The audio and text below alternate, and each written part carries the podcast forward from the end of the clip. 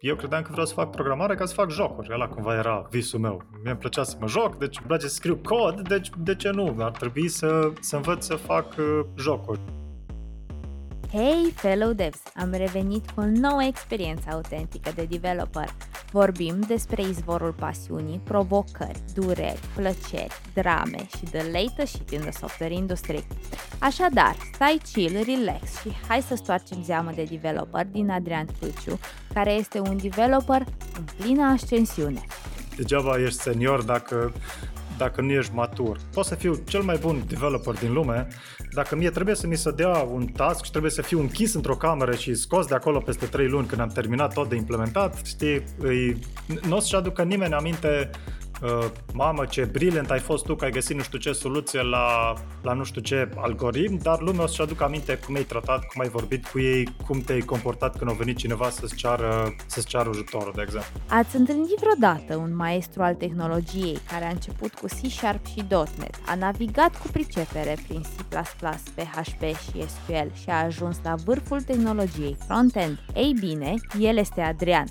Cu o carieră bogată, fiecare job nou a fost un milestone important, ducându-l la nivelul următor. Și-a dat seama cu viclenie că viitorul se află în lumea front-end-ului în timpul experienței sale la Visma. Ulterior, el a făcut un salt curajos la WeVideo, unde astăzi deține poziția de Principal Software Engineer. Însă asta nu e tot. Adrian nu este doar un profesionist pasionat, este și un aventurier. Cu o sete neobosită de cunoaștere, descoperă și încearcă mereu noi hobby-uri, de la fotografie, la mersuri la munte și o serie de side project care au devenit sursa sa de învățare și experimentare. Haideți să-l cunoaștem! Bine, măi, Adrian, cum ești tu azi? Care-i vibe-ul tău? Uh, destul ok. Cum ziceam și la Andrei, am făcut, uh, așa m-am bucurat că termin uh, relativ repede astăzi cu lucru, ca să putem să înregistrăm și după aia este suficient de târziu ca să nu mai continui, deci pentru mine este un mod uh, fain de a-mi termina o zi de luni. Cred că de-aia am și ales să-l programez, uh, să-l programez lunea. Nice. Așa, in between. Work da. slash personal. Da, e un, cum ziceam, e un mod de, fain, drăguț de a de-ați petrece seara sau parte din ea. Bă, voi fain, v-ați mai, revenit Adrian, după Revo? Băi, după Revo.js, da, ne-am revenit, a fost foarte fain, am vorbit cu o grămadă de oameni interesanți acolo, uh, interviuri așa scurte, suc hmm. de două minute, era vorba aia, vrei să tragi un pai la care se uitau ăștia, bă? Despre ce vorbește? Legal? Da, exact, a fost, a fost fain, a fost super tare. Am întâlnit oameni faini, oameni, oameni cu, cu umor, oameni uh, speciali, într-adevăr. Uh, Măi, Adrian, după cum bine știi aici la podcastul ăsta, zeamă de developer, cum îi se zice, uh, povestim despre izvorul pasiunii pentru programare, uai, cum sună asta de pe... Când anume pentru tine a venit așa și când ai dat cu fața de programare sau calculatoare pentru prima oară? Cred că este o poveste destul de clasică și ca la multe alte persoane, de fapt, dragostea nu a fost pentru programare, a fost pentru jocuri. Uh, eram în generală și uh, nu aveam calculator acasă, nici nu cred că permiteau părinții mei sau nu, măcar nu prea știam clar că există, era, nu știu, epoca cu I R C și Dial-Up, internet and so on. Și la uh, școala la care eram a existat opțiunea ca o dată pe săptămână, timp de două ore, să poți să te înscrii la niște cursuri plătite la care te învățau programare. Și am discutat cu părinții mei dacă se poate să mă înscrie, să merg și eu la, la cursurile respective, cu uite, învăț programare și ce fain e, dar de fapt pe mine mă interesa că o dată pe lună ne lăsau să ne jucăm. Și eu, cum nu aveam calculator acasă, vreau să mă joc, așa că mergeam și încercam să trec prin cursurile de programare ca să pot să mă joc o dată pe lună. De fapt, ăla a fost primul meu contact cu programarea, așa cum am aduc aminte, făceam um, ceva versiune de Basic, cred, și eram foarte frustrat că, nu știu, mă chinuiam acolo jumătate de oră și cum nu merge nimic, că n-am pus un punct virgulă sau ceva de genul ăsta, nu înțelegeam chestia asta. Like, cine ar putea să lucreze vreodată cu așa ceva? Da? Și uite că mulți ani mai târziu a- am ajuns acolo. Deci cam asta a fost... Deci, practic, mergeai la club de calculatoare, să înțeleg. Da, uh, era un la... da, ceva de genul ăsta, era un laborator organizat în uh-huh. școală pentru scopul ăsta de a de a face cursuri extra pentru, pentru elevi, dar cred că au, s-au gândit cei că dacă ne lasă să ne jucăm o dată pe lună, o să supraviețuim mai ușor lecțiilor de, de programare. Și cum am descoperit că aveam oarecare afinitate pentru partea de programare și îmi plăcea și matematica, de acolo a fost cumva așa ceva foarte ușor să decid că asta, asta îmi place să, să fac. Am mers la liceu de mate info ca să continui și, uh-huh. și am mers de în, în la continuare pe drumul ăsta. Ce, ce limbaj, limbaj de programare, cu ce te dădeai tu pe atunci? Atunci făceam un fel de basic deci, sau Visual Basic sau uh-huh. Basic-ul pentru DOS, ceva de genul ăsta, nici mai țin minte, sincer. Uh-huh. Deci tu ai început cu un curs, cum se începe. Uh, ai început cu da. un curs, dar mascat cu, practic, că tu doreai să te joci acolo și aveai și dar, oameni cu care te jucai în rețea sau era pur și simplu fiecare cu treaba lui? La început era fiecare cu treaba lui și la un moment dat am fost toți uh-huh. foarte excited când au apărut ceva jocuri pe care puteam să le jucăm acolo, acolo în, în rețea. Uh-huh. De exemplu, am aduc aminte că unul dintre primele jocuri, Uh, înainte să fie etapa cu rețeaua, era Carmageddon, care mergeam cu mașina pe acolo și călcam oameni. Dacă ar fi știut părinții oh mei ce mă joc eu acolo, cu siguranță nu cred că ar fi vrut să-mi plătească orele să, să merg să mă, să mă joc asta. Dar uh, uh, da. privind de acum, a fost util că, cum zici tu, am început cu un curs de programare. Și după orele astea, cred că la un an sau mai târziu, după ce am început să fac orele, mi-au cumpărat și părinții mei primul calculator acasă, era, cred, un patru opt șase pe vremea aia și încercam să fac și chestii utile și, și să mă joc. Nice, să înțeleg că te-au susținut părinții în tot demersul ăsta. Uh, păi, da, uh, partea de susținere de lei a fost uh, foarte importantă, dar mai important pentru mine a fost că nu au venit niciodată să-mi zic că a trebuit să te faci, nu știu, contabil, pentru că eu am fost contabil sau ce, nu știu, uh-huh. medic, eu am vrut să mă fac medic uh, cândva. M-au împins să descoper ce anume îmi place, ce anume aș vrea eu să fac. Nu știu, de exemplu, înainte să descoper calculatoarele, cred că am fost la cinci șase tipuri de sporturi, de la atletism, la volei, la tenis de câmp, la fotbal. Să încerc să văd dacă oh, îmi plac, bine. Să fac mișcare, mă rog, după care am dat peste calculatoare, mm-hmm. dar și n-am mai mers la nimic, dar uh, susținerea și partea asta. Sedentarismul da. imediat după? Uh, nu neapărat, dar uh, na, nu mai pot zic că mergeam la antrenamente de două, trei ori pe săptămână, cum făceam, făceam în anumite perioade înainte mm-hmm. de, de calculator. Deci partea asta de faptul că m-au încurajat okay. să descoper ce-mi place și să continui în partea aia, cred că a fost cea mai de ajutor uh, susținere din partea lor.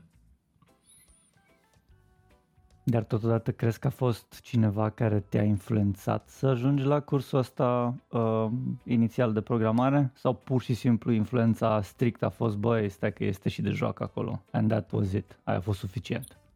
Uh. Mi-ar plăcea să zic că am avut nu știu ce influențe, dar nu, cred că aproape nouăzeci și nouă virgulă nouăzeci și nouă la sută da. okay. sigur a fost că eu vreau să mă joc și nu aveam calculator acasă și ăsta era modul prin care, prin care puteam să fac asta. Și după, nu știu, primele zece ore de învățat programare am dat seama că pare să fie ceva care cât de cât mi se pare interesant și la care vag mm. mă pricep și ar fi interesant sau fain să mergi în direcția asta. Super tare, măi. Uh, bun, Andreea. Te las pe tine, a bagi tu o fisă? Da. Uh, încă o dată, Adrian, aici, când ai început cursul ăsta, erai în generală sau deja în liceu? Nu, în general. Asta eram în general. Eram, nu știu, clasa șase sau ceva de genul ăsta. Ok, ok, deci destul de devreme.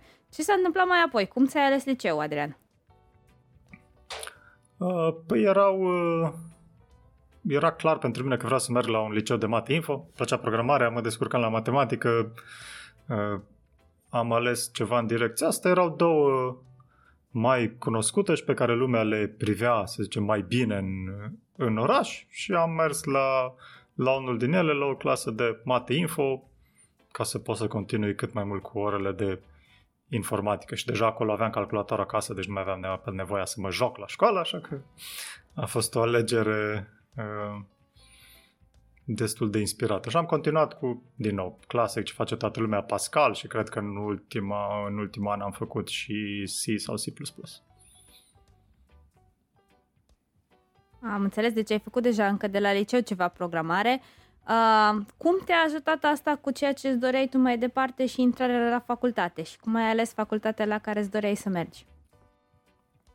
Uh, la facultate am dat examen și la Poli și am intrat și după aia am venit la Vest în Timișoara. Examenul la Poli a fost în Cluj, eu sunt din Alba Iulia și am, mă uitam la unde aș putea să merg în Sibiu, Cluj sau, sau Timișoara. Uh, și după ce am intrat la Poli încercam să-mi dau seama ce o să fac acolo, ce o să învăț, uitându-mă peste materii sau discutând cu diferite persoane care au fost sau erau, erau la cursuri, mi-am dat seama că se face și o parte destul de, de mult uh, hardware. Mai învățai un alta despre componente, despre cum funcționează un calculator și la mine de pe vremea aia, și cred că o bună parte din ea s-a păstrat și până ziua de astăzi, m-a interesat partea software. Eu vreau să programez calculatoare, nu neapărat să învăț să le fac.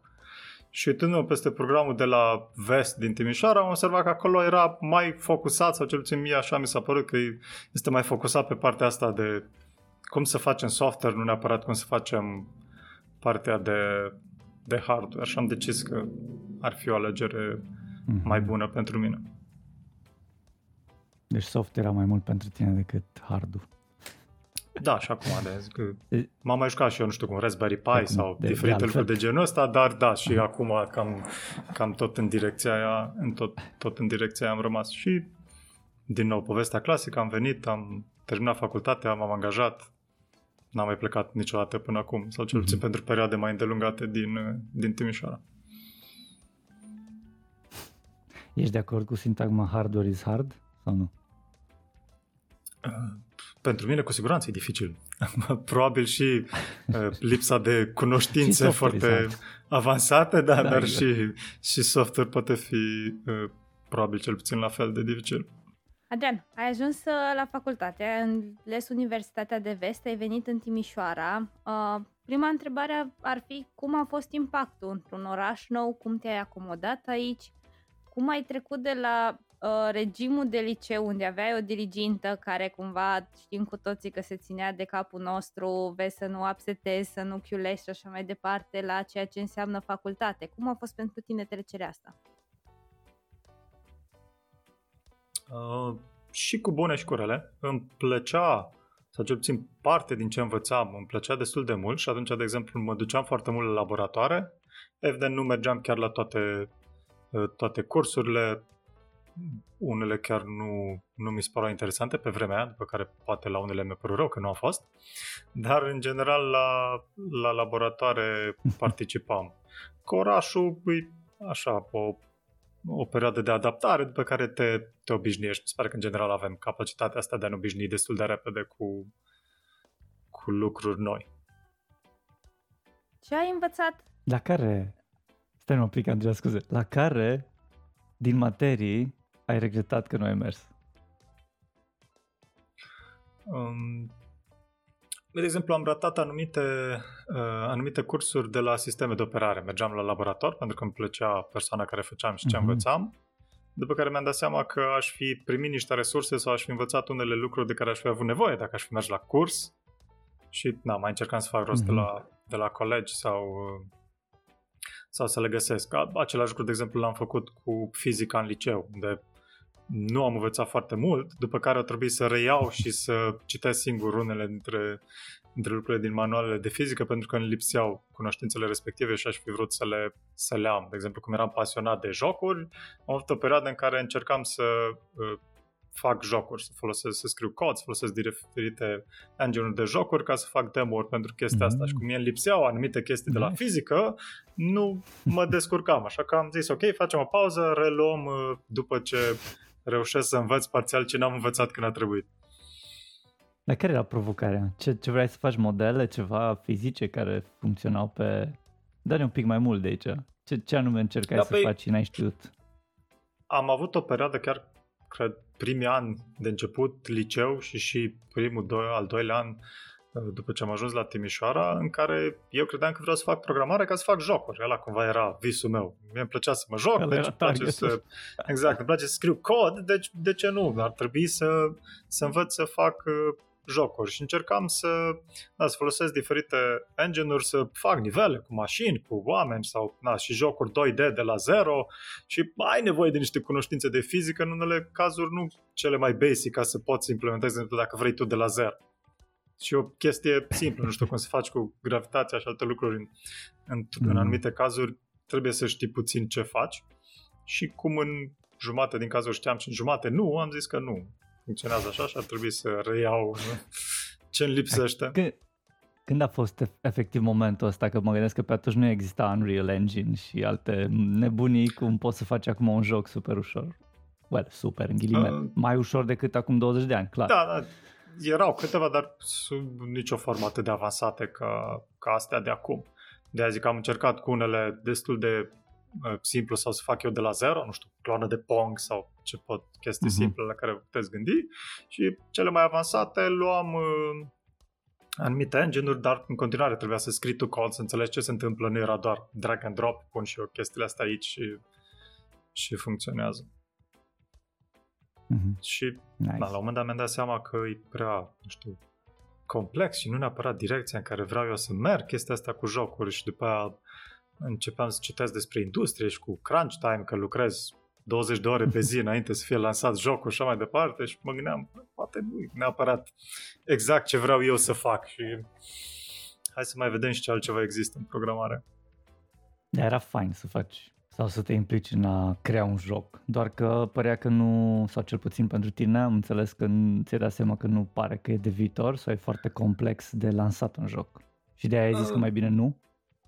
Da, era complex, erau niște semne de întrebare pentru mine în industria asta gamingului. Pe vremea aia erau, de exemplu, Timișoara, București, Cluj, Iași, erau firme care făceau programare, dar nu erau atât de multe care făceau jocuri. Și dacă te gândeai la chestia asta, nu era ca și cum... Na, era atât de simplu să-ți găsești un, un job pe, pe tema asta și, mm-hmm. și în ziua de astăzi am rămas cu aceeași, aceeași direcție. Am făcut o perioadă aplicații desktop, acum de câțiva ani mă ocup de front-end, deci în continuare am rămas cu ok, scriu ceva cod, dar vreau să văd eu ceva pe ecran, nu știu, niște chestii care se mișcă, un buton, un form, ceva să fie acolo, nu... Mm-hmm. Nu știu, dacă ar trebui să fac doar endpoint-uri în fiecare zi, probabil în anumite perioade m-aș fi plictisit destul de mult. Înțeleg, dar de, de unde vine chestia asta? Ai nevoie de, de uh, feedback vizual pentru ca să vezi imediat sau să primești satisfacție imediat după ce ai văzut că ai construit ceva? Sau de ce anume simți că e nevoie de, de feedback-ul ăsta rapid și dacă ar fi să fii back-end developer să înțeleg că n-ar fi pentru tine? Uh, cred că am mai avansat ceva de la perioada aia, dar cred că venea cum, cumva din jocuri. Aha. Uh, că n-am plăceau jocurile pe care am vrut să fac jocuri care sunt foarte vizuale și se întâmplă multe lucruri pe ecran și cumva am rămas puțin focusat uh-huh. în partea aia. Ok, na, vreau să fac ceva, dar dacă se poate să și, să și văd că nu-i ca și cum, nu știu, la back-end nu vezi, că poți să apelezi un endpoint, poți să fac părți de infrastructură care sunt, da. Mă, mă rog, reprezentante într-un anumit fel și vezi, vezi lucruri utile și interesante și acolo, dar așa am rămas eu o perioadă cu, uh-huh. cu obsesia da. Asta că auzi, la, la școală n-ai ceva. Învățat. N-ai învățat despre jocuri și cum se fac jocurile, așa? În facultate, că eram uh, Nu, nu, nu. Aveam, cred că mm. de la liceu am avut un prieten care era mai pasionat de asta și făceam schimb de idei, după care am mai cunoscut alte persoane după ce am venit la, la Timișoara și cumva discutam noi, căutam resurse pe internet, găseam câte un engine la care ne, ne uitam, mm. dar nu n-am făcut la școală Înțeleg. Nimic în direcția asta. Dar ai fi vrut să faci? Uh, Sincer, dacă aș făcut, poate aș fi făcut jocuri astăzi. Poate oh, consideram really? Că, nu știu, e suficient de interesant sau că am suficiente cunoștințe încât să, să mă ocup de partea asta sau aș fi încercat o perioadă să fac asta. Okay. Deci, deci, da, cu siguranță aș fi, aș fi făcut. Dacă aș fi avut opțiunea să fac asta, aș fi fost all in pentru refer... un curs de genul ăsta. Aha, deci pentru un curs. Deci dacă ar fi curs, pus cineva jar pe foc... ai fi ars focul ăla. Da, da, cu siguranță. Cu siguranță. Înțeles. Mm-hmm, interesant. Da, măi, dacă toți stăm aici, uh, imaginează-ți un pic că ai putea să schimbi ceva în sistemul ăsta de învățământ românesc. Un singur lucru. Ce ai schimba? Înspre bine, evident. Uh, pot să zic un singur lucru, dar o să pară mai multe. Uh, în general, ce anume se învață la noi sau mi se pare că lipsesc niște lucruri cu care eu m-am luptat după și a trebuit să le caut, să le învăț singur de la, nu știu, lucruri care mie mi se pare de bază, gen educație financiară, la cum să discuți, cum să argumentezi cu cineva. Mai ales în industria noastră este un skill care de la anumit moment trebuie să-l folosești săptămânal, ca să nu zic zilnic. Dar nu te învață nimeni nimic de genul ăsta și na, sunt anumite materii care cred că ar fi, ar fi foarte utile. Astea erau doar, doar două exemple. Și cele pe care le-am făcut eu ar fost parțial utile, dar, de exemplu, eu consider că școala m-a învățat mai mult cum să învăț sau cum să-mi caut resurse, nu neapărat ceva anume, că nu scriu cod acum în Pascal sau altceva, dar dacă am învățat, nu știu, cum să apuc un limbaj de programare și cum să-l învăț, este util să învăț și altul, aia a fost bine, dar aș adăuga sau aș, aș schimba multe dintre materiile astea, să zicem, pe care, pe care le înveț, pentru că, mm. nu știu, pot, dacă uh, învață toată lumea, de exemplu, educație financiară, nu cred că există cineva la care nu i-ar fi util. În schimb, cred că putem să ne gândim toți trei la diferite materii pe care le-am făcut, care poate unii dintre noi nu le folosim la nimic sau nu, nu le mai folosim e... acum. Să știi că pe atunci, când, na, când ai terminat tu, am terminat eu, nu se făcea educație financiară, dar acum, well, recent, se introduce inclusiv la generală să face educație financiară.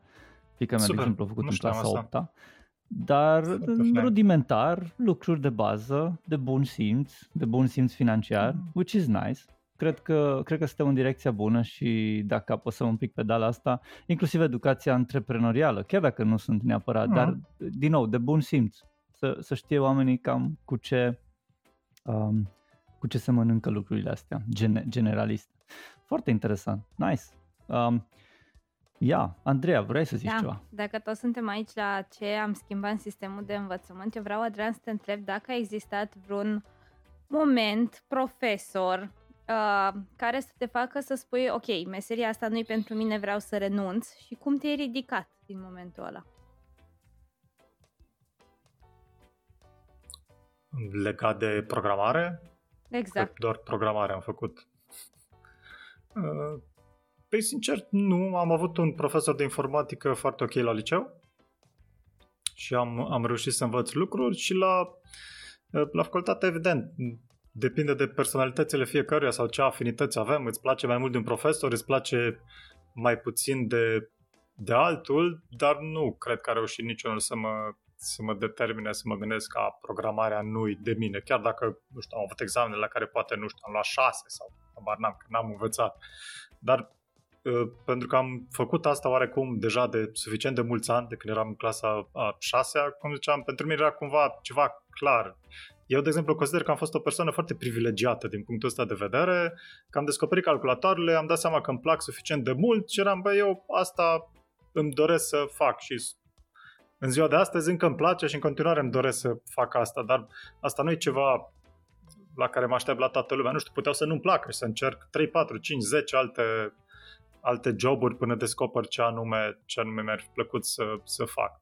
E, e și cu beneficii și, nu știu, downside-ul e că n-am încercat altceva, deci nu știu exact.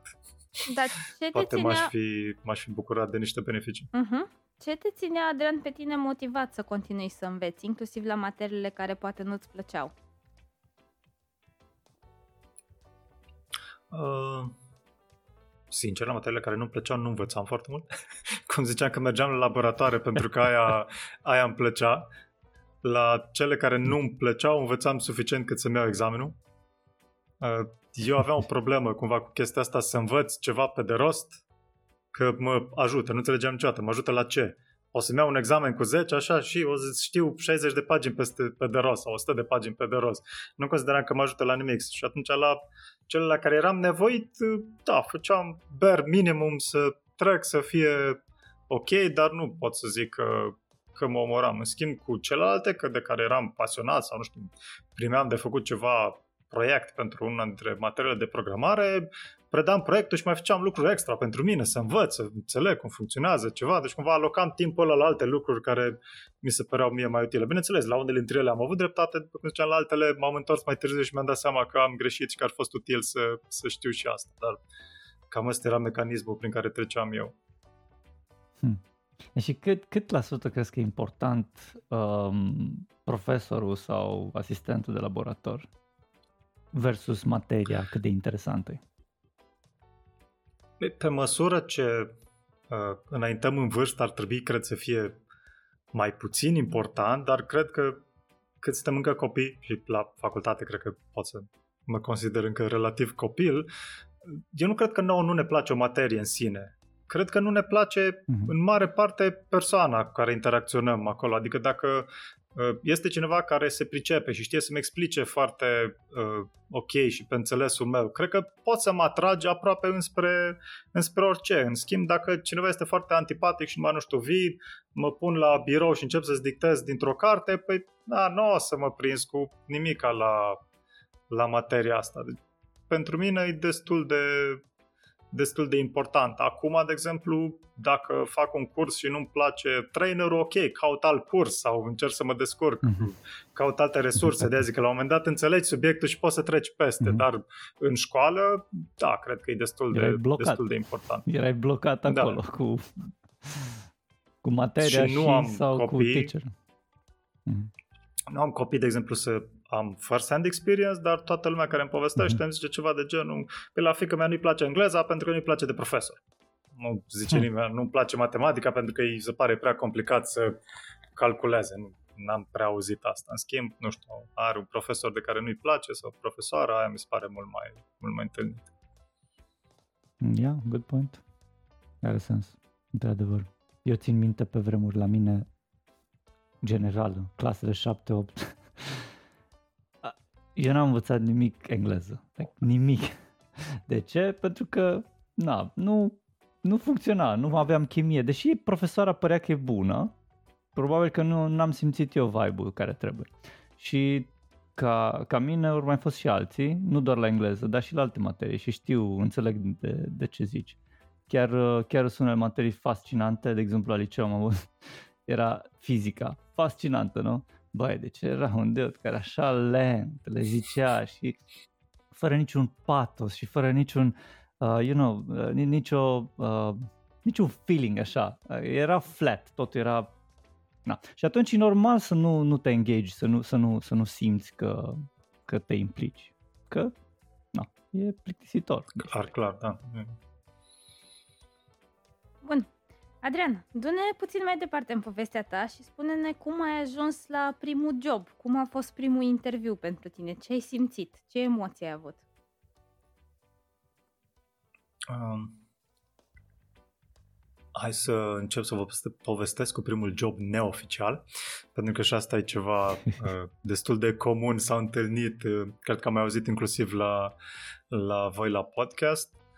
Uh, Primul job neoficial a fost începând cu master sau ultimul an de facultate, în care am descoperit și eu ca alte persoane un site care se chema rentacoder punct com, pe care puteai să licitezi, să faci tot felul de proiecte și cine licita, basically, cred, cel mai puțin câștiga proiectul.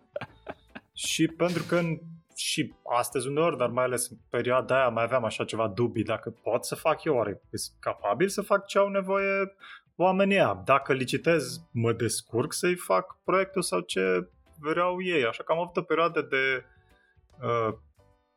unu-două uh, luni, asta o să pare destul de ciudat, în care doar mă uitam la unele proiecte, mă gândeam cât mi-ar lua să le fac și le făceam, dar fără să licitez, fără să trimit nicicui ce făceam eu acolo, doar să văd dacă sunt în stare să fac proiectul respectiv. Nu imaginați că erau nu știu ce chestii mega complicate. Aveam nevoie de, nu știu, ceva automation în Word sau în Excel pe vremea asta, lucruri mici, relativ mici făcute și eu încercam să le fac doar să văd dacă chiar pot să le fac. Și după ce am făcut mai multe și m-am convins, băi, ok, se pare că mă descurc să le fac, am, am început să, să licitez și basically licitam la orice și acum mi-aduc aminte, cred că mi-a dat un tip cinci dolari că i-am convertit un document din Word în P D F sau ceva de genul ăsta. Și, na, erai student, a, perfect, na, mi-a dat cinci dolari, mă duc la o bere, asta este, dacă, dacă asta e, na, mi-a luat cinci minute, pentru mine e ok. Și luam și chestii mai, mai complexe, puțin și o, o perioadă am,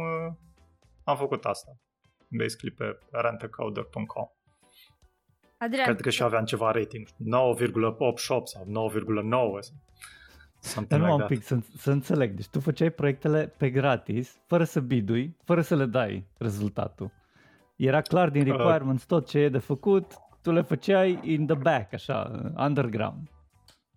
Numai doar ca să vezi tu, să te validezi pe tine. Da, doar la început câteva. Basically, ca să-mi demonstrez, mie aveam temerea astea, dacă mă duc și licitez la, nu știu, două sute de dolari că-i fac ceva și eu habar n-am să fac chestia aia, nu știu ce, ce fac acolo. Era primul meu contact mm-hmm. cu cumva cu munca asta, să zic cuiva, băi, eu mă descurc să fac chestia asta, îmi dai bani pe asta, dar eram băie, dar dacă, dacă eu mă înșel și chiar nu știu nimic ce deci fac aici. Tu aveai nevoie de validare mai întâi de la tine. Basic. Uh, aveai da, nevoie, și nu? Cred că asta e, e nu, nu doar validare, e ceva care am păstrat și ulterior. Uneori îmi place uh-huh. să învăț sau să știu măcar că am cât de cât idee despre ceva înainte să mă bag uh-huh. uh, să mă bag într-un proiect sau să încep să, da. să fac ceva.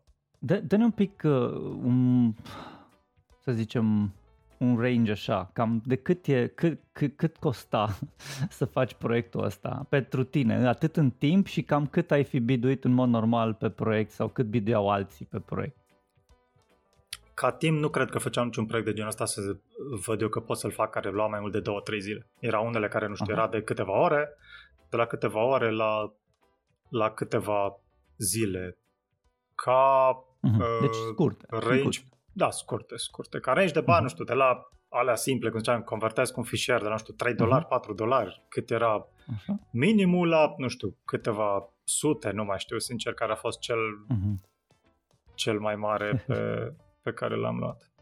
Nu era uh, enorm de mult, rămas? Dar student fiind, da, câștigam niște bani și uh, aveam și eu bani de extra de da. mâncat în oraș, de ieșit în oraș sau chestii de genul ăsta. Care... Nu mi-am luat, nu știu, mașină, casă, chestii de genul ăsta.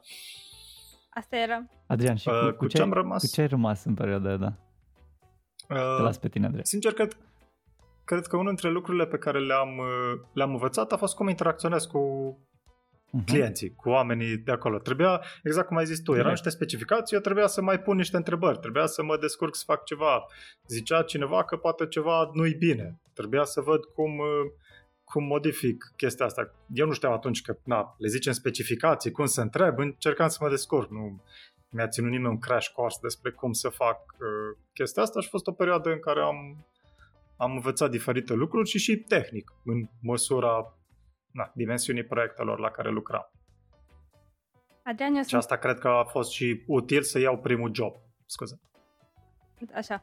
Încă o întrebare și ajungem și la primul job. Eu sunt foarte curioasă, ce ți-ai cumpărat din primii bani câștigați, în afară de bere? Uh, bere, ba, bere. Nu erau sume din astea atât de mari. Cred că am fost cu prieteni în oraș, ne-am luat toți o pizza, o bere, nu știu, aveam bani să facem ceva aici și care nu erau trimiși de părinții noștri. De-aia era cel mai excited mm. lucru pentru noi. Ce tare. Și cum se simțea când ziceai, bă, eu plătesc, stai așa? Care era, era o satisfacție specifică acolo? Zi-ne un pic, cum s-a simțit? Uh, era destul de, destul de satisfăcător, mai ales dacă te comparai, nu știu, aveam prieteni care erau la construcții sau în, în alte domenii în care, na, ei ce să facă pe rentacoder, că și eu mă simțeam, a, ce tare, uite, eu pot să fac ceva pe internet și cineva să mă plătească pentru chestia asta, așa că era cumva super fain. Și da, tot timpul să ții minte, nu știu, când începi să câștigi tu efectiv bani și te descurci și fără să, să-ți trimite sau pe lângă ce-ți trimit părinții, ai și ceva, ceva bonus. Foarte tare, Adrian. Du-ne acum la primul job.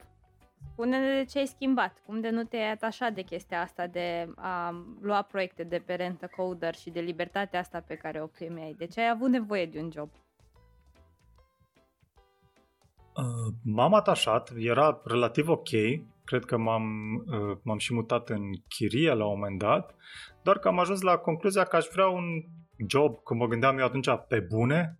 Adică mi se părea că chestia asta așa, a, pe iau și eu niște proiecte, le fac cum nu le fac singur, mă descurc, câștig niște bani, dar parcă aș fi vrut să învăț ce se întâmplă în domeniu, cum funcționează lucrurile, cum faci proiecte mai mari, cum lucrezi în, în echipă și diferite diferite aspecte în direcția asta și am început să caut ce joburi sunt, sunt disponibile local. Mai, um, să înțeleg că primul job real, cum ai zis, sau pe bune, nu pe bune, așa. Primul job hmm. pe bune, um, atunci unde a fost? În ce, ce companie și cum a fost primul interviu? Tu deja erai specialist, adică freelancer cu un pic de experiență înainte să începi treaba. Uh, nu cred că m-aș considera sub nicio formă specialist sau expert în, în ceva la, la momentul ăla, nici acum atât de mult, dar uh, cu siguranță a fost un avantaj, de exemplu, dacă aplicau la job, nu știu, două sute de studenți și la mine era un link. Uite profilul meu de pe rentacoder, vezi că am un rating bun, uh-huh. vezi că am mai făcut, nu știu, cincizeci ceva de proiecte acolo. Era destul de ok. Știu că am dat interviu la câteva firme, inclusiv Alcatel, că toată lumea mergea la Alcatel la interviu pe, mm. pe vremea, și una dintre firme era o firmă mai uh, micuță, făcută de două persoane care s-au mutat din România în state și basically făceau outsourcing și erau aici un birou în care eram trei oameni, patru oameni și am dat interviu la, la ei, m-au... M-au acceptat și cred că, nu știu, la două luni după m-au sunat și de la Alcatel să-mi zică dacă pot să mă duc la următoarea etapă a interviului. Și nu, ok, dar am job deja de ceva vreme, nu mai, nu mai pot să vin la voi sau nu mai îmi doresc să vin la voi. Și cred că a fost o alegere destul de inspirată. Cred că am lucrat aproape trei ani, dacă mi-aduc aminte bine, la, la firma respectivă. Și pentru că eram puțin și pentru că aveau și câteva proiecte diferite, a trebuit să lucrez cu tot felul de lucruri. La primul job nu cred, sau cel puțin pe vremea aia, nu puteam să aleg eu să zic, bă, eu vreau să fac JavaScript, sau eu vreau să fac C sharp, sau eu vreau să fac Java. Aplicai cu ce știi să faci, dacă erai acceptat undeva, făceai cam ce ți se spune, nu mergeam eu să zic, hai, nu știu ce chestii vreau eu să fac. Și, cum ziceam, pentru că erau proiecte diferite, uh, era ceva de genul, Ade, mai lucra cu C sharp. Am mai făcut câteva chestii așa mici. Ok, îi aveți pe proiectul ăsta sau, nu știu, varianta cealaltă. Am mai făcut P H P. Nu, habar n-am ce e aia. Ok, ia învață și fă dacă nu, na, vezi cum te descurci cu chestia asta. Și atunci pentru mine a fost o perioadă destul de utilă în care tehnic am reușit să învăț destul de multe lucruri, fiind nevoit să fac cumva asta. Uh-huh. Acum la ce nivel le am fac, le făceam atunci, dacă mă gândesc acum, da, e ok. Nu știu dacă ar vrea neapărat cineva să lucreze după codul meu scris atunci, dar pentru mine a fost foarte, foarte util. Da, auzi, dacă ai fi să te uiți acum, cu doi ani în urmă, la cod scris de tine, crezi că te-ai uita și ai zice, uai, ce fain cod e ăsta și ce bine și ce curat și ce bine structurat e, sau... Nu. Păi de obicei nu cred că nici, niciodată n-ar trebui să fie cazul ăsta sau până la un anumit nivel să zicem că dacă nu observi că ai îmbunătățit nimic, înseamnă că ai cam stagnat în perioada aia. Adică dacă, cum zici tu, dacă mă uit la codul meu de acum doi ani și mă gândesc, uai ce fain, exact la fel aș face și acum, mai mi-aș pune niște semne de întrebare despre ce am făcut în cei doi ani. Am înțeles. Bine, măi, dar zi-ne exact cum s-a simțit primul interviu, cum a fost, ce senzații, ce emoții ai avut, cum s-a purtat intervievatorul cu tine. Eu știu că am fost foarte intimidat, evident, de tot ce se întâmplă și de ce întrebări au fost, dar sincer zis, nu mi-aduc aminte prea multe. Știu că am fost foarte surprins când mi-au zis, a, păi, na, a fost ok, te acceptăm, de când poți să începi. Eram serios? Ok, super, poți să încep de mâine, că n-am... N-am nimic, dar nu pot să zic că mi-aduc aminte uh, foarte multe lucruri din, din interviu în sine. Deci n-ai nicio experiență așa traumatică pe care să nu poți explica. Atunci, um, hai, hai, să, hai să mergem mai departe. Mai, uh, spune-mi, te rog, uh, în momentul ăsta de față, ce faci acum, ce rol ai?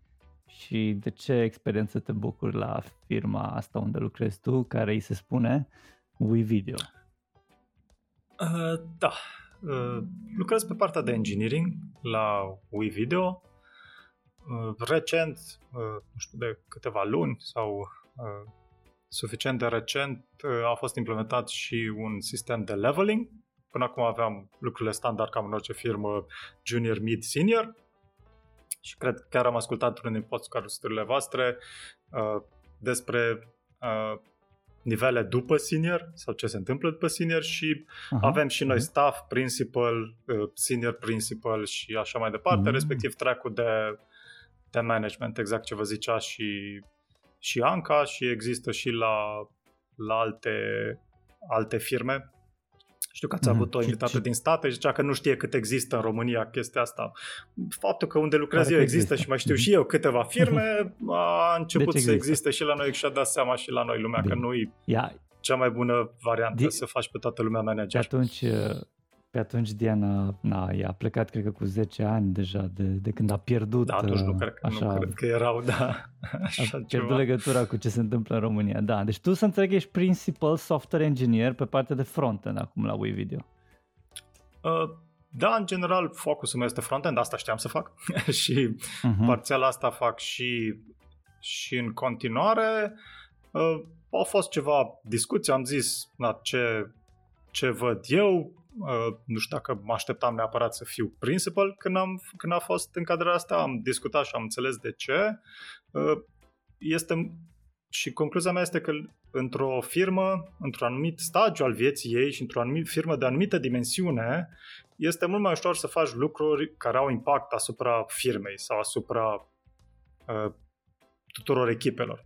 De exemplu, poți să vii să discuți, ok, eu cred că avem nevoie de un guideline de cum facem code review și să lead-ui procesul ăsta. Sau să lucrezi la un proiect la care lucrează trei echipe sau să scrii niște propuneri, propuneri tehnice care după urmează, de exemplu, să fie implementate și pe back-end și pe front-end. Discuți cu colegii, vezi ce poți să faci acolo. Este mult mai simplu să faci uh, lucrul ăsta uh, într-o firmă mai mică și, cum ziceam, într-o anumită etapă a vieții decât, nu știu, nu pot să mă duc acum la Meta sau Google să zic, bă, eu sunt principal engineer, vreau să fiu asta și la, uh-huh. și la voi. În general, cariera cuiva e un roller coaster și în funcție de contextul în care ești, ești evaluat și la, la un anumit uh-huh. nivel da, sau, din sau altul.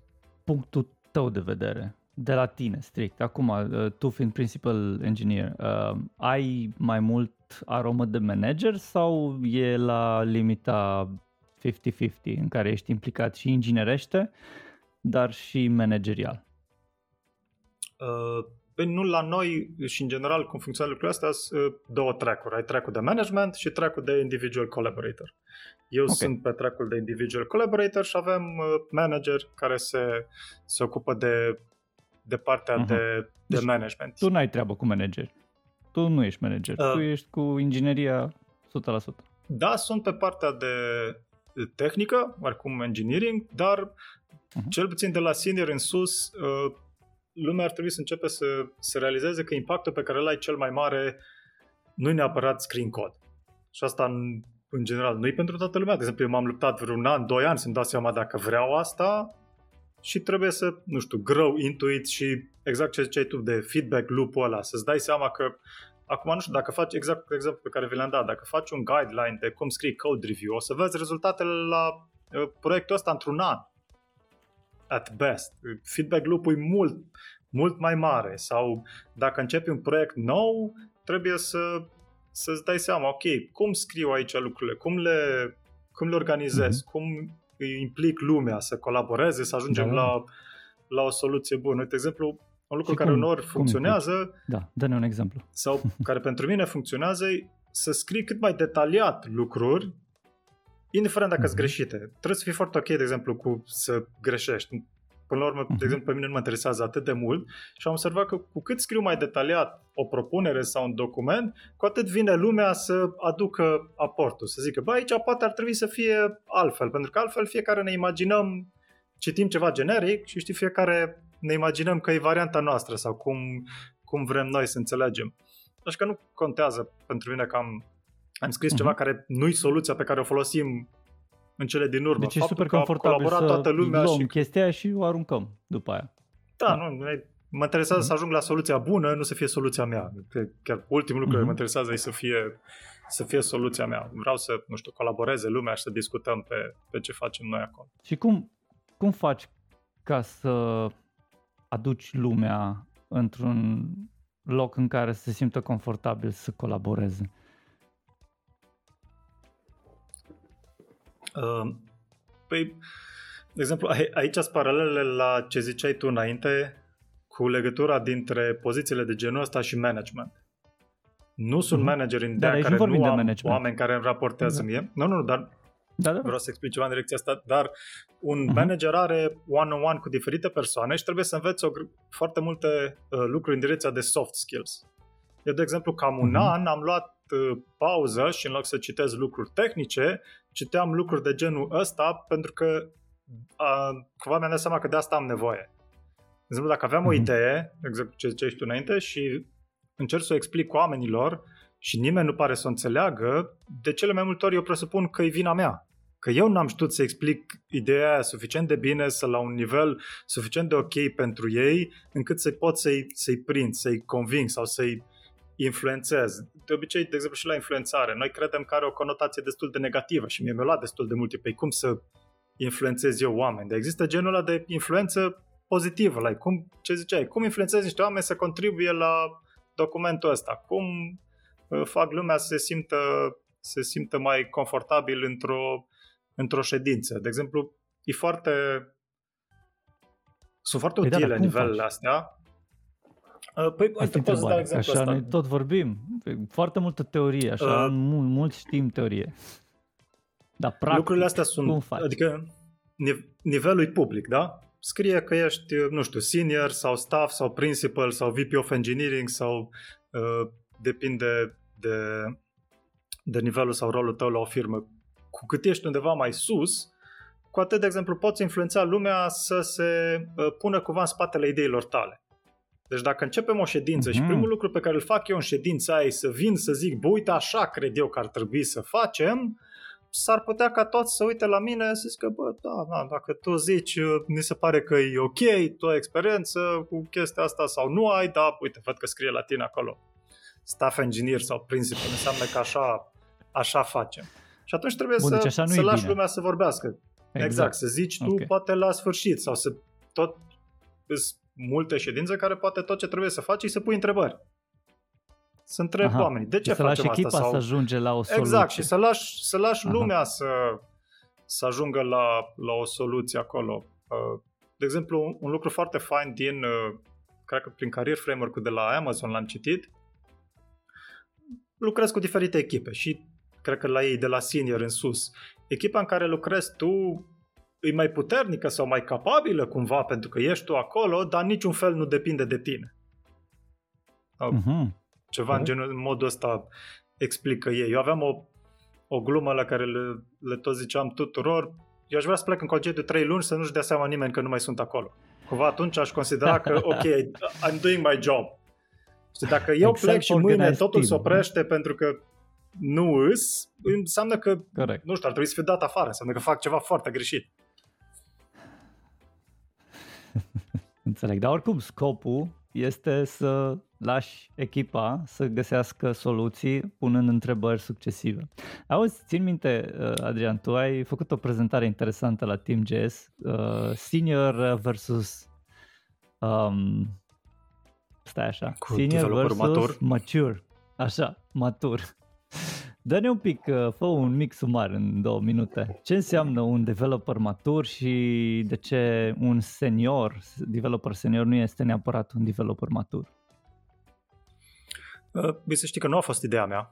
Putem începe cu disclaimer-ul ăsta. Nu neapărat prezentarea în sine, dar ideea de developer matur. Uh-huh. Am citit un blog post după care am mai văzut-o uh, menționată și în alte locuri și uh, mi se părea că uh, bă, da, exact, nu știam cum să explic că senior, ok, pot să am experiență patru ani și îi trecut undeva că senior, dar nu înseamnă că fac tot ce ar trebui să fac un senior și nu știam cum să explic chestia asta și când am descoperit asta cu matur, eram, păi, da, asta vreau să zic, mm-hmm, că asta. Degeaba ești senior dacă, dacă nu ești matur. Uh, mm-hmm. Pot să și care măcar două fac un rezum... care... Pot să fac un da, rezumat tăi. Foarte simplu la chestia asta. Îi, uh... Primul, aș lua cât de mult vrea să lucreze lumea cu tine. Cred că am auzit și la voi la podcast și în alte cazuri. Pot să fiu cel mai bun developer din lume, dacă mie trebuie să mi se dea un task și trebuie să fiu închis într-o cameră și scos de acolo peste trei luni când am terminat tot de implementat, știi, îi... n-o să-și aducă nimeni aminte mamă, ce brilliant ai fost tu că ai găsit nu știu ce soluție la, la nu știu ce algoritm, dar lumea o să-și aducă aminte cum ai tratat, cum ai vorbit cu ei, cum te-ai comportat când a venit cineva să-ți ceară, să-ți ceară ajutorul, de exemplu. Și că la... Deci e totul despre experiență, despre feeling, despre interacțiune umană. Da, dar până ajungi la senior, mm-hmm. din punctul meu de vedere, e foarte mult tehnic. Aia ar trebui să fie bazele. Un junior și un mid ar trebui să se focuseze cât mai mult pe partea tehnică. Dar începând de, de pe la mid și cu atât mai mult la senior, contează foarte mult și, și partea asta soft. Sau, că ai zis că am prezentat la TeamJS, ca și alte persoane în locul meu, la început nu mă vedeam în fața a treizeci de oameni, patruzeci de oameni să, să prezint ceva și mi-am dat seama că e un mm-hmm. skill foarte util. De exemplu, am prieteni, foști colegi, au fost suficiente cazuri în care eram într-o ședință cu diferite persoane. Uh, unul dintre prietenii mei avea o idee, sau colegii mei avea o idee foarte bună, dar o explica într-un mod în care nu, nu știu, cineva care nu era tehnic, un, sau atât de tehnic, un P M uh-huh. sau mai sus, sau diferite roluri, nu, nu putea să înțeleagă. Și eu luam ce a zis el, reformulam, și toată lumea era, wow, bravo Adi, ce tare, ce fain e, și eram, băi, eu n-am făcut nimic, eu doar am reformulat mm, ce a zis, ce a zis el, cumva, da. În cuvinte e, umane. Exact, e meritul lui și asta, de exemplu, mm. e, e alt, alt skill care, care este foarte se util. Zice, se zice că cineva care are public, ski, public speaking skills, Uh, într-o companie, spre exemplu, de corporație sau whatever și e pe engineering, valorează de trei ori mai mult. Tocmai din motivul ăsta, cred, că poate să vorbească cu cuvinte umane pentru stakeholders sau alți oameni care sunt, eu știu, mai high level, care doar fac interfațarea între echipa de software development și echipa de, eu știu, alt departament sau poate chiar stakeholderii sau poate chiar clienții. Uh, da. Ce părere ai? E de, ești de acord sau nu? Și dacă da, spune-mi. Ți-am da, e, dau în gură. E, nu, nu doar direcția în care ai zis tu, și invers. Dacă, de exemplu, eu am o idee despre ce să facem tehnic, mm-hmm. eu cred că ar trebui, nu știu, să schimbăm framework cu care lucrăm cu altceva, dar n-am skill-ul să explic asta colegilor mei, mm-hmm.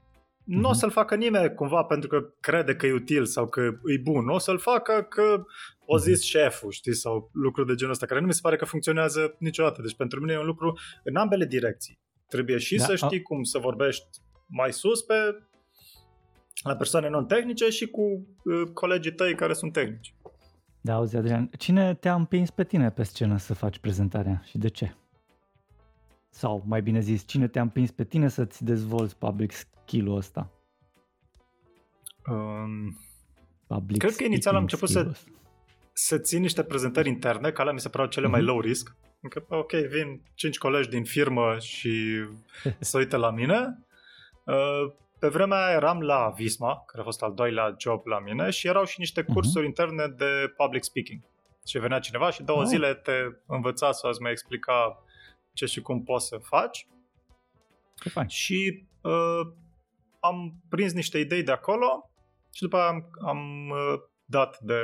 TeamJS, ca mulți alți participanți de la podcastul vostru și cred că Andreea zi la un dat că na, e tot caută speaker, dacă nu vreau și eu să prezint ceva acolo și nu, da, sigur, hai că prezint și cumva fiind cu chestia asta exact ca la, cum v-am zis că făceam proiecte pe gratis, exact așa am făcut și aici am început să caut la resurse și mă întrebam lumea și căutam pe net și nu că am făcut prezentări la fel ca și proiecte, dar, de exemplu, mă duceam la birou într-o sală de ședințe, îmi luam aparatul foto, îl puneam între piept și mă înregistram singur prezentând ceva, doar ca să pot să mă uit după la mine, să văd, ok, cum mă comport, dau din mâine aiurea, zic, vorbesc ciudat, ce anume, ce anume fac. Și, de exemplu, dacă na, ai, ai chef să faci chestia asta, e un lucru...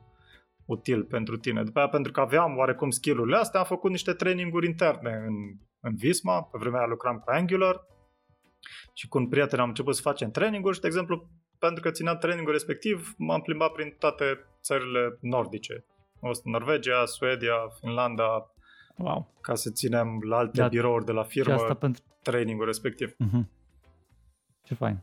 Și dacă nu ai fi fost trainer sau dacă nu te-ai fi Uh, să zicem, aruncat așa înainte către, către a prezenta, nu ai fi avut oportunitatea asta, nu? Uh, cu siguranță nu. Nu. Adică poate aș fi ținut niște traininguri, dar nu știu dacă ar fi fost atât de bine primite și, nu știu, când tu pui un training care, la care, nu știu, să zicem că ai paisprezece locuri și se înscriu cincizeci de oameni, se vede că este cerere și că ar trebui să te trimită în diferite, diferite locații să ții training-ul. Dacă îl ții prima dată și după aia nu mai vrea să vină nimeni, ok, ai ținut odată, that's it. Nu mai apuci să mergi, să mergi niciunde. Adrian, că tot vorbim de soft skills, eu vreau să te întreb dacă crezi că A I-ul va putea vreodată să ne fure joburile. Uh, depinde ce joburi, probabil. Uh, dar știu că era recent toată discuția că uh, se poate să, nu știu, gata, în câțiva ani nu o să mai scriem cod sau numai o să ne gândim ce o să facem. Nu cred că în viitorul neapărat foarte apropiat o să ajungem acolo, dar eu de-abia aștept să folosesc părți din A I sau mai multe aplicațiile în jobul meu de zi cu zi. De exemplu, folosesc Copilot de la GitHub de când a apărut, am fost în beta testing de la ei, după care încă îl nice. mai am pentru diferite lucruri. Aș vrea, de exemplu, să pot să-i dau tot codul nostru, toate proiectele pe care le avem și să pot să-i zic ceva de genul, eu mă gândesc, nu știu, să fac un, uh, un refactoring la porțiunea asta din cod sau la partea asta de funcționalitate. Poți să-mi desenezi tu niște diagrame despre ce m-ar interesa pe mine să văd? Pentru că, de exemplu, acum îmi ia, nu știu, să zicem câteva ore să fac chestia asta. Dacă aș putea da unui A I mm-hmm. chestia asta, ar fi super. Sau ce tot aud lumea discutând, nu știu, să scrie teste pentru mine. Ok, vreau să avem teste. Ok, să înțeleagă sistemul și să scrie niște, niște teste care pot fi, pot fi utile. Deci văd joburile noastre cumva... De... Da, e destul de... își face bine treaba când e vorba de unit test, mai ales dacă e o metodă destul de bine scrisă mm-hmm. um, și relativ scurtuță. Găsește toate, toate use case-urile sau toate cazurile, hai să zicem. Uh, bine, da, depinde da, ce se, folosești. Se În principiu, large language models. No. Măi, uh, ce, cum dă-ne din experiența ta când uh, a fost un moment din ăla când ai folosit uh, Copilot de la GitHub și ai zis, oh my god, ce tare că știi să facă chestia asta numai din numele funcției sau whatever. Ceva experiență pe care ai avut-o tu și te-a dat pe spate. Uh, nu știu dacă a fost un moment anume. Ce am trăit eu, de exemplu, a fost că acum câțiva ani, mai mulți ani, când am început cu web, de exemplu, uh-huh. îmi formatam codul singur, că aia făceam toți. Adică, na, încercam să-l aranjăm uh-huh. sau foloseam ceva formater uh-huh. mai, mai basic și la un moment dat a apărut tool-ul care se cheamă Prettier, care e destul de folosit sau în majoritatea proiectelor, care are el standardul lui și se asigură că formatează codul la... la toată lumea la fel. Și nu mai formatez eu codul neapărat sau nu mă obosesc pentru că știu că dau save și îl formatează el. Și la, nu știu, două luni, trei luni de când am început să folosesc Copilot, am avut revelația asta în care mi-am dat seama că eu nu mai scriu lucruri simple pentru că le generează el pentru mine. Și cumva a fost... Nu era... Mamă, ce chestie mega advanced face, era doar, mm-hmm. ok, n-am mai scris eu astea trei linii de cod pentru că le-a generat el pentru mine și nu a trebuit să modific mm-hmm. nimic, s-a modificat doar uh, o chestie micuță. Deci, pentru mine personal, cel puțin acum, la lucrurile astea simple, asta a fost revelația mea. Ok, nu mai trebuie să scriu ceva simplu. Că... Sau când vreau să experimentez mm-hmm. cu ceva nou, la fel, nu mai trebuie să scriu eu linia de cod, că o să-și dea seama singur ce vreau să fac. Și, da, ai pățit pe de altă el. parte și... inversul, să sugereze ceva super crap care nu are niciun sens. Păi da, na, adică demurile pe care le vezi la ei sunt făcute pe proiecte relativ noi sau când încep acum ceva și la noi în Codebase e un proiect de mulți ani, ai diferite moduri de a face lucruri, ai cod scris în toate felurile posibile. Încă avem Backbone și jQuery pe lângă React. Deci nu poți să zic că se descurcă tot timpul să-i zici, a, uite, am intrat în fișierul ăsta, vreau să... Da, poate deschid, nu știu, un, un, un fișier care e mai vechi și el îmi generează niște chestii mega noi pentru că aia știe el de pe Stack Overflow sau GitHub că ar trebui să folosească și n-are nicio, nicio legătură, deci nu, nu reușește tot timpul. Mm-hmm. Nice. Dar dacă ar fi să... Ai folosit ChatGPT um, așa pentru alte lucruri, nu neapărat coding? Uh, păi da, eu am o, cumva așa o...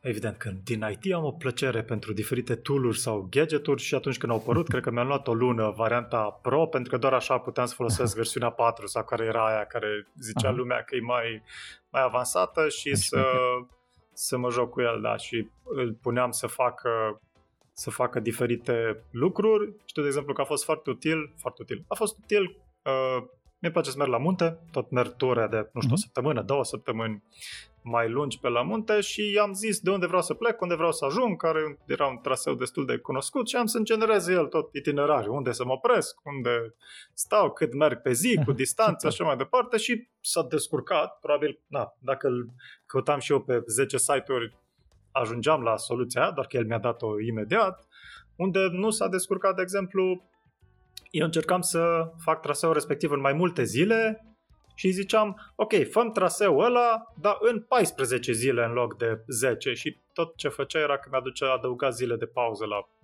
mijloc undeva sau ceva de genul ăsta. Ah, ok, stai două zile. Dacă... Ok, fă-mi-l în două zile mai mult. Ok, stai patru zile acolo. Mai, ok, dar nu e util asta pentru mine, că nu asta vreau. Deci, interesant. Din nou, mă salva de un anumit efort, dar uh-huh. nu era doar îți dau chestia da, asta și e util să te îndrume într-o anumită direcție sau mai ales dacă nu știi ceva despre asta, îți dă uh, niște date de la care să pornești foarte bune și îți salvează suficient de mult timp.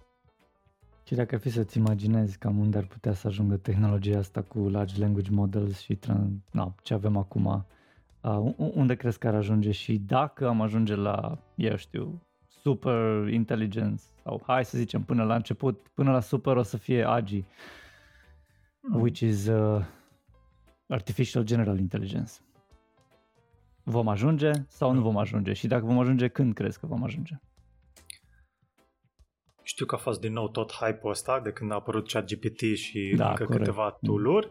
Uh, ele în general sunt large language models, nu? Adică yeah, exact. Generează text pe baza la ce am mai văzut până atunci, nu neapărat gândește anumite lucruri, deci cred că nu suntem neapărat foarte aproape de partea aia de A I care ne sperie pe noi, mm-hmm. nu știu, din Terminator sau, sau eu știu ce în direcția mm-hmm. asta, dar cu siguranță văd în, în viitorul apropiat foarte multe lucruri aplicate folosind large language models și la mm-hmm. job și în viața personală, cum ziceam, te ajută suficient de mult ca să ai un punct de pornire sau ca să ajungi la ceva simplu, în unele cazuri poate ai tot ce, ce ai nevoie, în alte cazuri continui tu cu, cu treaba și cred că, cred că e suficient, dar nu cred că suntem chiar acolo cu ceva mega A I deci, care... Deci nu ți frică. Fac.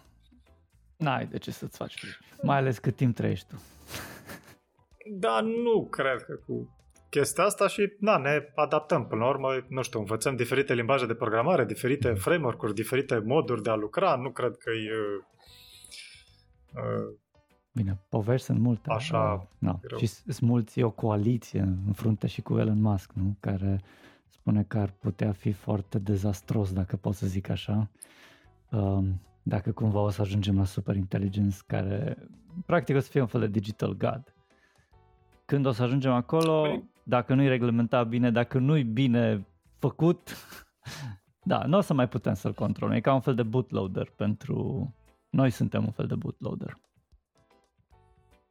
Îi, Ce părere ai zic? Sunt de acord cu tine aici, dar uh, I take it with a grain of salt, adică uh, mă bucur că pe mm-hmm. de altă parte văd că mergem în direcția să reglementăm anumite lucruri, pe de altă parte e ca la, nu știu, diferite studii științifice, de exemplu. Trebuie să văd cine l-a făcut și de ce. Dacă vine cineva de la, nu știu, Meta și Twitter sau X, cum îi zice acum, și îmi zice, păi nu mai folosiți atât de mult large language models că nu sunt controlate și cine știe unde ajungem, nu pot să mă întreb, ar fi făcut același lucru dacă tool-ul care folosit cel mai mult era de la compania lor și nu de la concurență? Adică, ah, bine, nu, uneori da, mi se pare nu, că lumea are diferite interese în a, în a pușui tot felul de idei, dar mă bucur că na, le încercăm. Sunt probleme reale aici, de exemplu, nu știu, că generează uh, text din cărțile unor autori sau imagini da, păi sigur. De tablouri sau lucruri care, da, trebuie, trebuie reglementate într-un fel sau altul. Nice. Bine, măi. Bun, ne...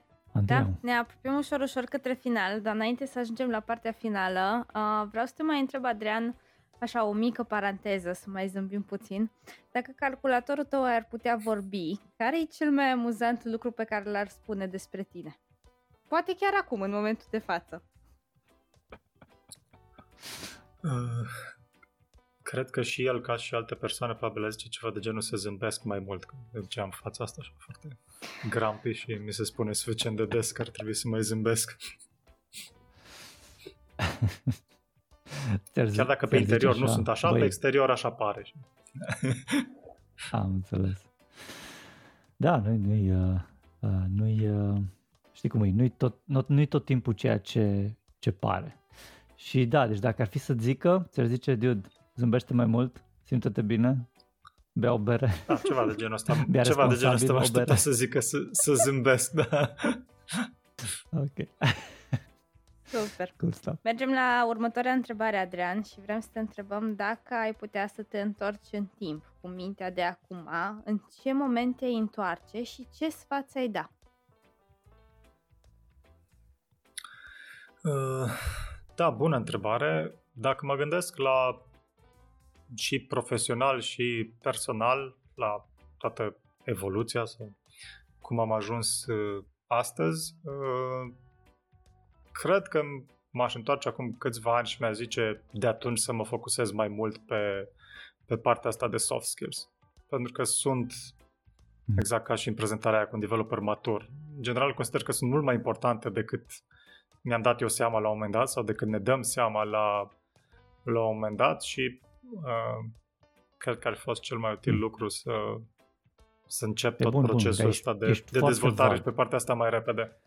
Uite, eu sunt Adrian de mai tânăr și tu ești Adrian de acum și eu zic, băi, Adrian, ești cam vag, ia zi-mi și tu pe ce să mă focusez mai bine, că n-am înțeles. Care sunt măcar două, trei direcții sau soft skill-uri pe care aș, aș vrea să le dobândesc?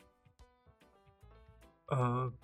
Păi, de exemplu, și chestia asta cu presentation skills ar fi fost util să, să știu să fac mai repede, cum interacționez cu, cu oamenii și cum discuți cu, cu cineva. E, e un lucru foarte, foarte util de, de știut și toate astea, le, toate astea, evident, într-o anumită ordine, dar mare parte din, din soft skills sunt mult mai importante. Astea erau două exemple pe care, nu știu, mi-aș da, fi zis să, stai, stai, stai, stai. să le fac mai repede. Stai, stai, stai. Să ne oprim un pic aici, ca să săpăm un pic. Am să săpăm foarte scurt. Deci tu ești Adrian din, de acum și eu sunt Adrian mic. Like, când? Să zicem, în, hmm. după ce am terminat facultatea, da? Pe acolo.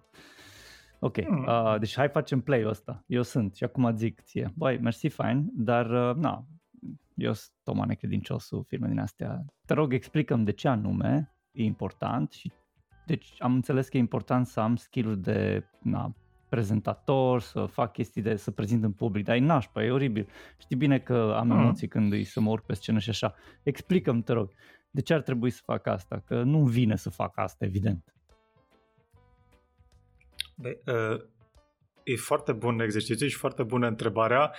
Eu l-am luat ca și cum ce mi-aș fi zis, dar uh, și acum, dar cu atât mai mult atunci, de exemplu, sunt o persoană foarte încăpățânată sau relativ încăpățânată și nu deci știu dacă aș putut să-mi explic sincer cumva. Da, nu, nu știu dacă am aș putut okay. să-mi explic. Pe exact, exact asta într-un vreau mod să în care să... Știi, a, da, te ascult, hai fă chestia asta. Eu aș putut încerca, pot argumenta, dar nu cred că aș fi reușit să explic Bun. într-un mod în care eu la douăzeci de ani, douăzeci ceva de ani zic, bă, da, ce tare ești, ai de tata, hai că fac chestia asta acum. Mm-hmm. Deci și nu ți-ai fi luat sfatul în seamă, basically. Șanse destul de mari, semn. Okay, corect. Da, bun, atunci măcar enumeră două sau trei, enumeră, te rog, două sau trei soft skill-uri pe care consideri acum că sunt importante să le ai ca programator. Ai zis unul, um, să poți să, abilitatea de a prezenta, deci comunicare, de a prezenta în public, de a prezenta colegilor, de a prezenta comp- idei complexe. Asta am înțeles. Care ar mai fi două? uh, uh, pot să zic oarecum partea asta de empatie, să încerci să înțelegi punctul de vedere al celuilalt, nu doar să-l combați, mm-hmm. cum discut cu cineva, să înțeleg că vii uh, from a good place, știi cum se zice, și nu mm-hmm. neapărat mm-hmm. Să, să ne certăm și cum, uh, uh, cum discutăm uh, legat de, legat de asta. Și în, în continuare, ce îți dădeam uh, exemplu și uh, înainte în podcast, partea de argumentare, de exemplu. Cum am o dezbatere cu tine? Cum putem discuta pe argumente care ar fi, care ar fi o, o soluție mm-hmm. bună? Asta trebuie. Super! Deci, pe lângă asta ar mai fi empatia și abilitatea de a dezbate cu argumentele pe masă, nu cu alte lucruri pe masă. Fără cuțite, fără... Poți, nu pot să zic că le-am pus într-o ordine anume, dar astea sunt primele trei care, care mi-au venit. Pentru în... tine, evident, că n-ai cum să dai greș, că sunt alea care sunt pentru tine, da. Despre tine vorbim. Nice, bun, bine măi, și hai să vedem dacă, uite că suntem acum la sezonul doi, dacă ar fi să te gândești cum, cum ai putea să, să mergi în viitor, să te vezi pe o bancă așa mai bătrânel, ce ai vrea să te întrebi? Doar o întrebare așa, măcar întrebare. Răspunsul e că nu știm, dar ce ai vrea să te întrebi dacă te-ai vedea pe o bancă la optzeci și trei de ani?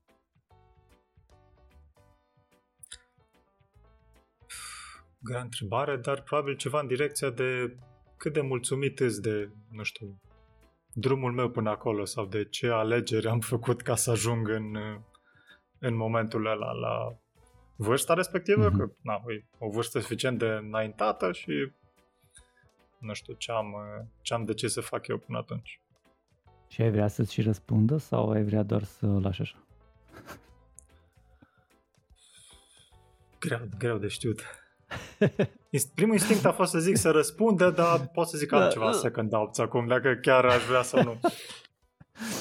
Ok. Bine, măi. Andreea, unde suntem cu? Suntem la întrebarea surpriză a invitatului anterior și aici e Fisa Talucii. Ah, ok, ți-am luat eu Fisa. Ah, e ok, ok. Bine, ok. Um, ok, de la Mădălin, da. Așa-i? El ne-a, ne-a pus întrebarea, de fapt a, ți-a pus ție fără să știi cine ești tu, care ar fi uh, pet project-urile în care lucrezi sau în care lucrează în care lucrezi tu, băi, what the fuck, stai, scuze, în care tu uh, lucrezi și dacă îi putea descrie. Pet projects, astea, na, cu, cum au zis, ok, hai să definim un pic pet projects ca să, să fie clar pentru toată lumea. Uh, în primul rând, Adrian, tu ce înțelegi prin pet projects? Nu m-aș gândi cumva la ceva proiecte, nu știu, personale sau ce încerc eu antreprenorial în timpul meu sau ceva în direcția mm-hmm. asta. Ceva așa, jucărie cumva, hai să ne jucăm de-a mm-hmm. jocul sau să fac ceva de pasiune sau de să încerc chestii. Ok, atunci asta e întrebarea. Uh, o să încerc la să care lucrezi acum. Pe scurt. Sau da, la care ai lucrat. Uh, în...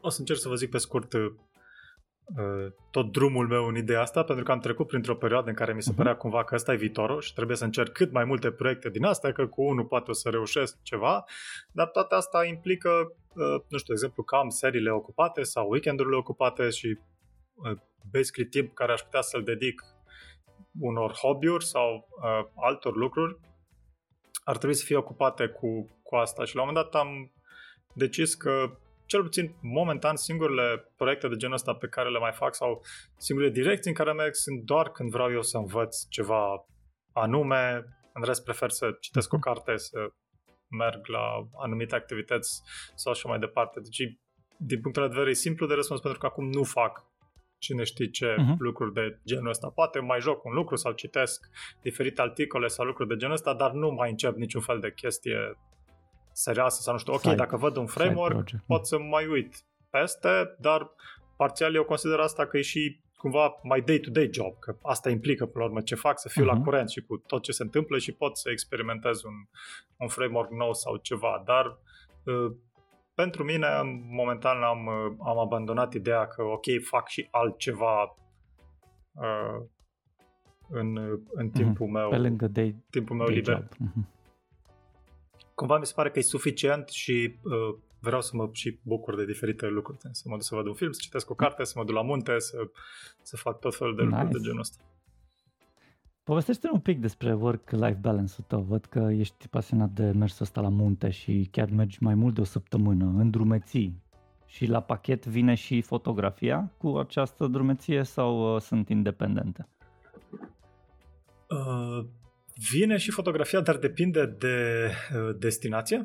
Pentru că dacă sunt oarecum limitat sau nu doresc neapărat să am un rucsac de, nu știu, douăzeci de kilograme în spate, nu o să car după mine chestiile de, de foto și fac poze cu telefonul pentru că ea e ce am la îndemână și mă, mă mulțumesc cu asta. Uh-huh. Pentru că dacă vreau să-mi iau camera și trei obiective și drona și niște filtre și un trepied și continuăm în direcția aia, sunt suficient de multe kilograme în plus încât să nu doresc să nu doresc uh-huh. să...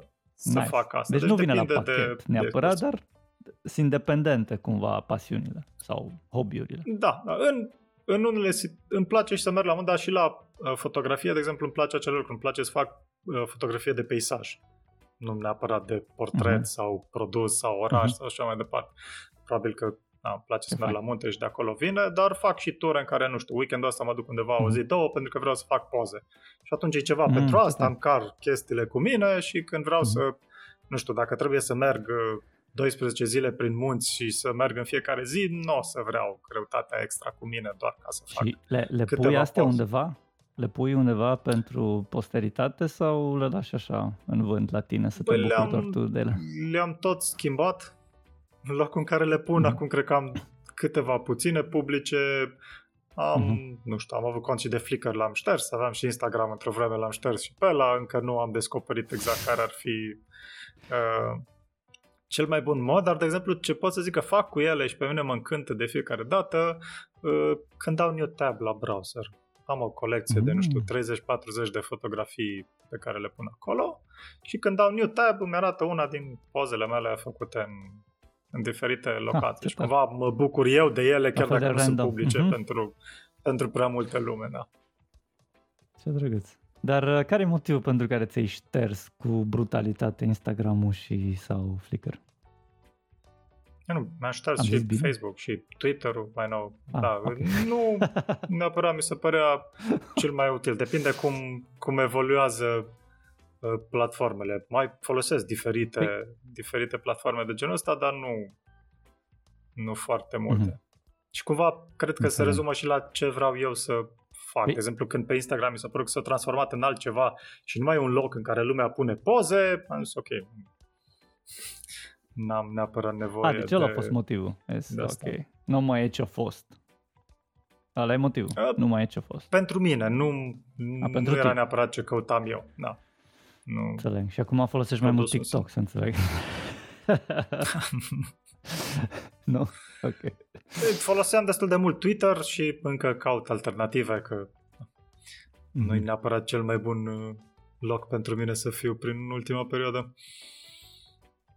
Bine, măi. Adrian, spune-ne și tu o întrebare către următorul invitat care să-l avem la Zeamă de Developer. Care e întrebarea ta uh. specifică?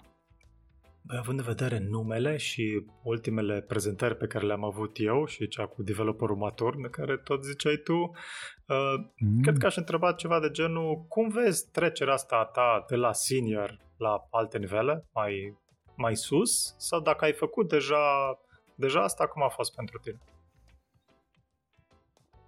Super! Deci, practic, e ceva și mai sus de senior. Nu te poți plafona chiar acolo. Și care nu-i manager. În cazul în care nu-ți care place partea de management.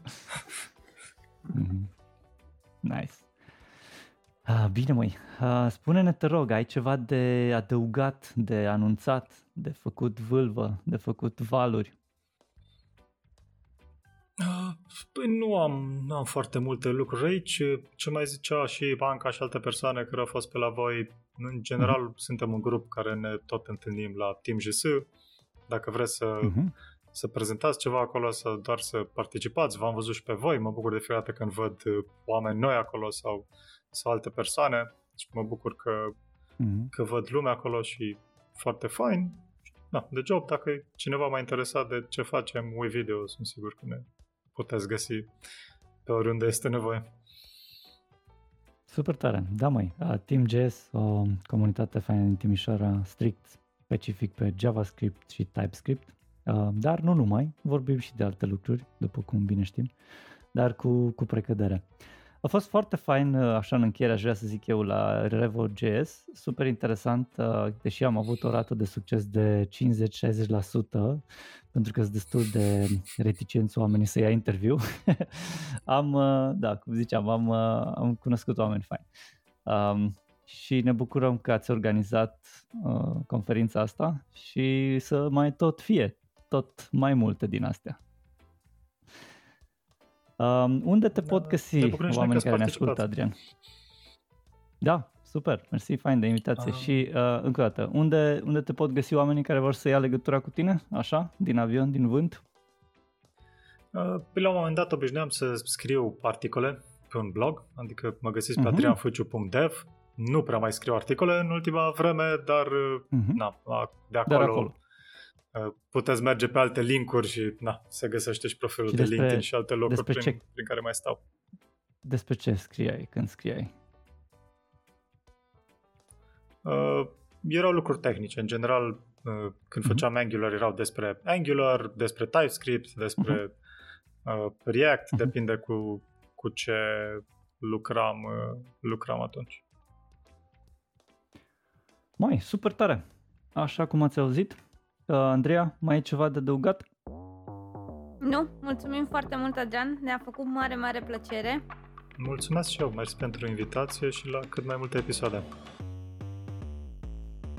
Mulțumim că ne-ați ascultat, mulțumim invitaților și nu în ultimul rând mulțumim echipei care a făcut acest podcast posibil. În urechile voastre s-a auzit zeamă de developer și au avut plăcerea de a vă fi host Lucian Corduneanu și Andreea Rugescu. Vă așteptăm cu o nouă experiență săptămâna viitoare. Dacă v-a plăcut, vă invităm să dați un share și un subscribe paginii noastre. Power by SensiDev, Love by Launch.